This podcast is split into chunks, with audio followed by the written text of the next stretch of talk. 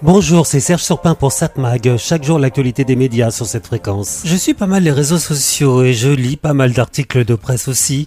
Et ce qui en ressort, c'est que dès qu'un média prend un risque, ses responsables sont critiqués. C'est dans le style c'était mieux avant. Mais trop souvent, en fait, cet avant n'a jamais existé.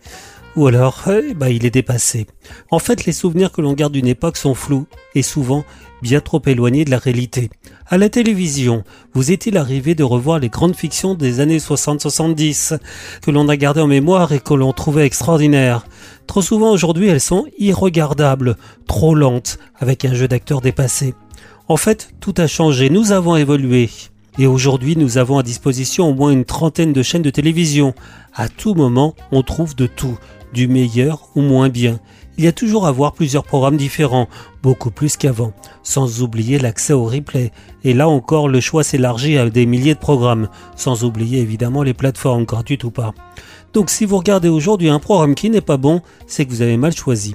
C'est pareil avec la radio. Sur les groupes de passionnés de telle ou telle radio, je dis souvent que les dirigeants actuels n'écoutent pas les demandes des auditeurs. Là encore, c'était mieux avant. Mais est-ce vrai?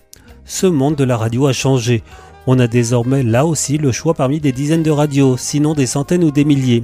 Et l'audience se répartit sans oublier qu'Internet nous ouvre un monde illimité. Et pour les dirigeants des radios, difficile de ne pas en tenir compte, d'autant plus qu'il y a beaucoup moins de pubs qu'avant. Eh oui, beaucoup moins de pubs, même si certains pensent le contraire, rien de plus faux. En fait, c'est nous qui ne supportons plus d'entendre de la pub à la radio, pour la simple raison que quand on écoute un programme à la demande, il n'y a pas de pub, ou très peu. Mais donc moins de publicité, moins de recettes et donc moins de dépenses dans les programmes, c'est logique. Alors oui, les programmes de nuit ont disparu au profit des rediffusions, mais qui les écoutait Alors oui, certains programmes sont plus longs qu'avant, ça permet là encore de faire des économies. Et puis l'audience de certaines radios a plongé, comme Europe 1, plus par manque de bonne direction qu'autre chose. L'auditeur est parti ailleurs, sur d'autres radios généralistes comme Inter, RTL ou RMC, ou encore ailleurs. Et les patrons de radio doivent s'adapter. Moins de moyens alors qu'il faut tout faire pour garder l'auditeur. Ils tentent des choses, rien de mieux pour faire réagir l'auditeur. Pour les uns, ça change trop, pour les autres, pas assez. Telle radio fait venir un humoriste chippé à une autre radio Pour les fidèles auditeurs, c'est une erreur. Il est pas bon, il est trop à gauche, il est trop à droite ou ailleurs. Bref, il est pas fait pour ma radio préférée. Mais là encore, ça a toujours été le cas. Les nouveautés ont toujours fait peur. Et les programmes dont on se souvient ont souvent été présents à l'antenne très peu de temps, pour différentes raisons. Pour finir, je me rappelle cette formule que m'a confiée Jean-Paul Bautreau, vous savez, le patron d'énergie.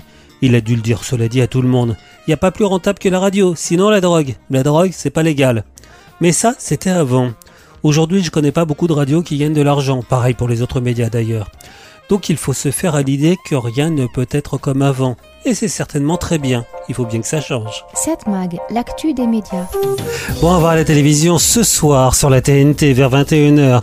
Sur TF1, Good Doctor, des nouveaux épisodes. France 2, en plein cœur, un téléfilm de Bruno Garcia avec Fatou Ndiaye.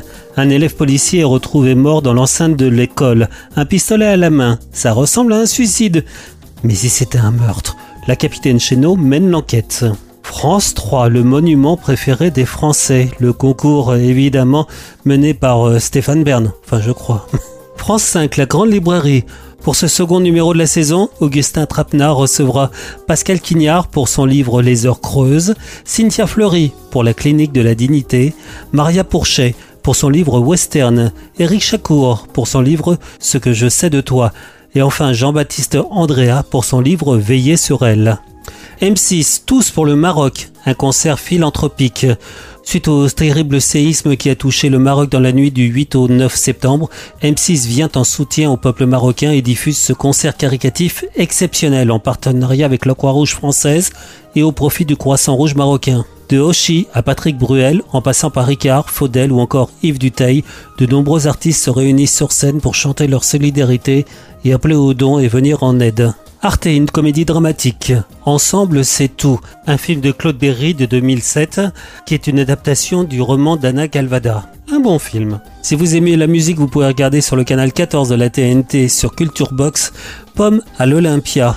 Mais j'aurais tendance à vous conseiller de regarder ce soir en direct ou en replay, c'est à 22h45 sur France 2, Justice en France, cour d'assises à Saint-Omer, c'est un documentaire. Plongez dans la réalité de nos tribunaux avec Justice en France, la nouvelle collection documentaire de France 2. L'audience est ouverte, veuillez vous asseoir. Depuis que la loi l'autorise, nous vous emmenons au cœur des procès sur tout le territoire. La parole est à la défense. Que fait-on face à ces faits? Quelle peine prononcer Grâce à des décryptages de magistrats et d'avocats, vous vivrez de l'intérieur la justice en France. Présenté par Dominique Verdeillan, Justice en France, la nouvelle collection documentaire à découvrir à 22h50 sur France 2 et sur la plateforme France.tv. 7 Mag, l'actu des médias.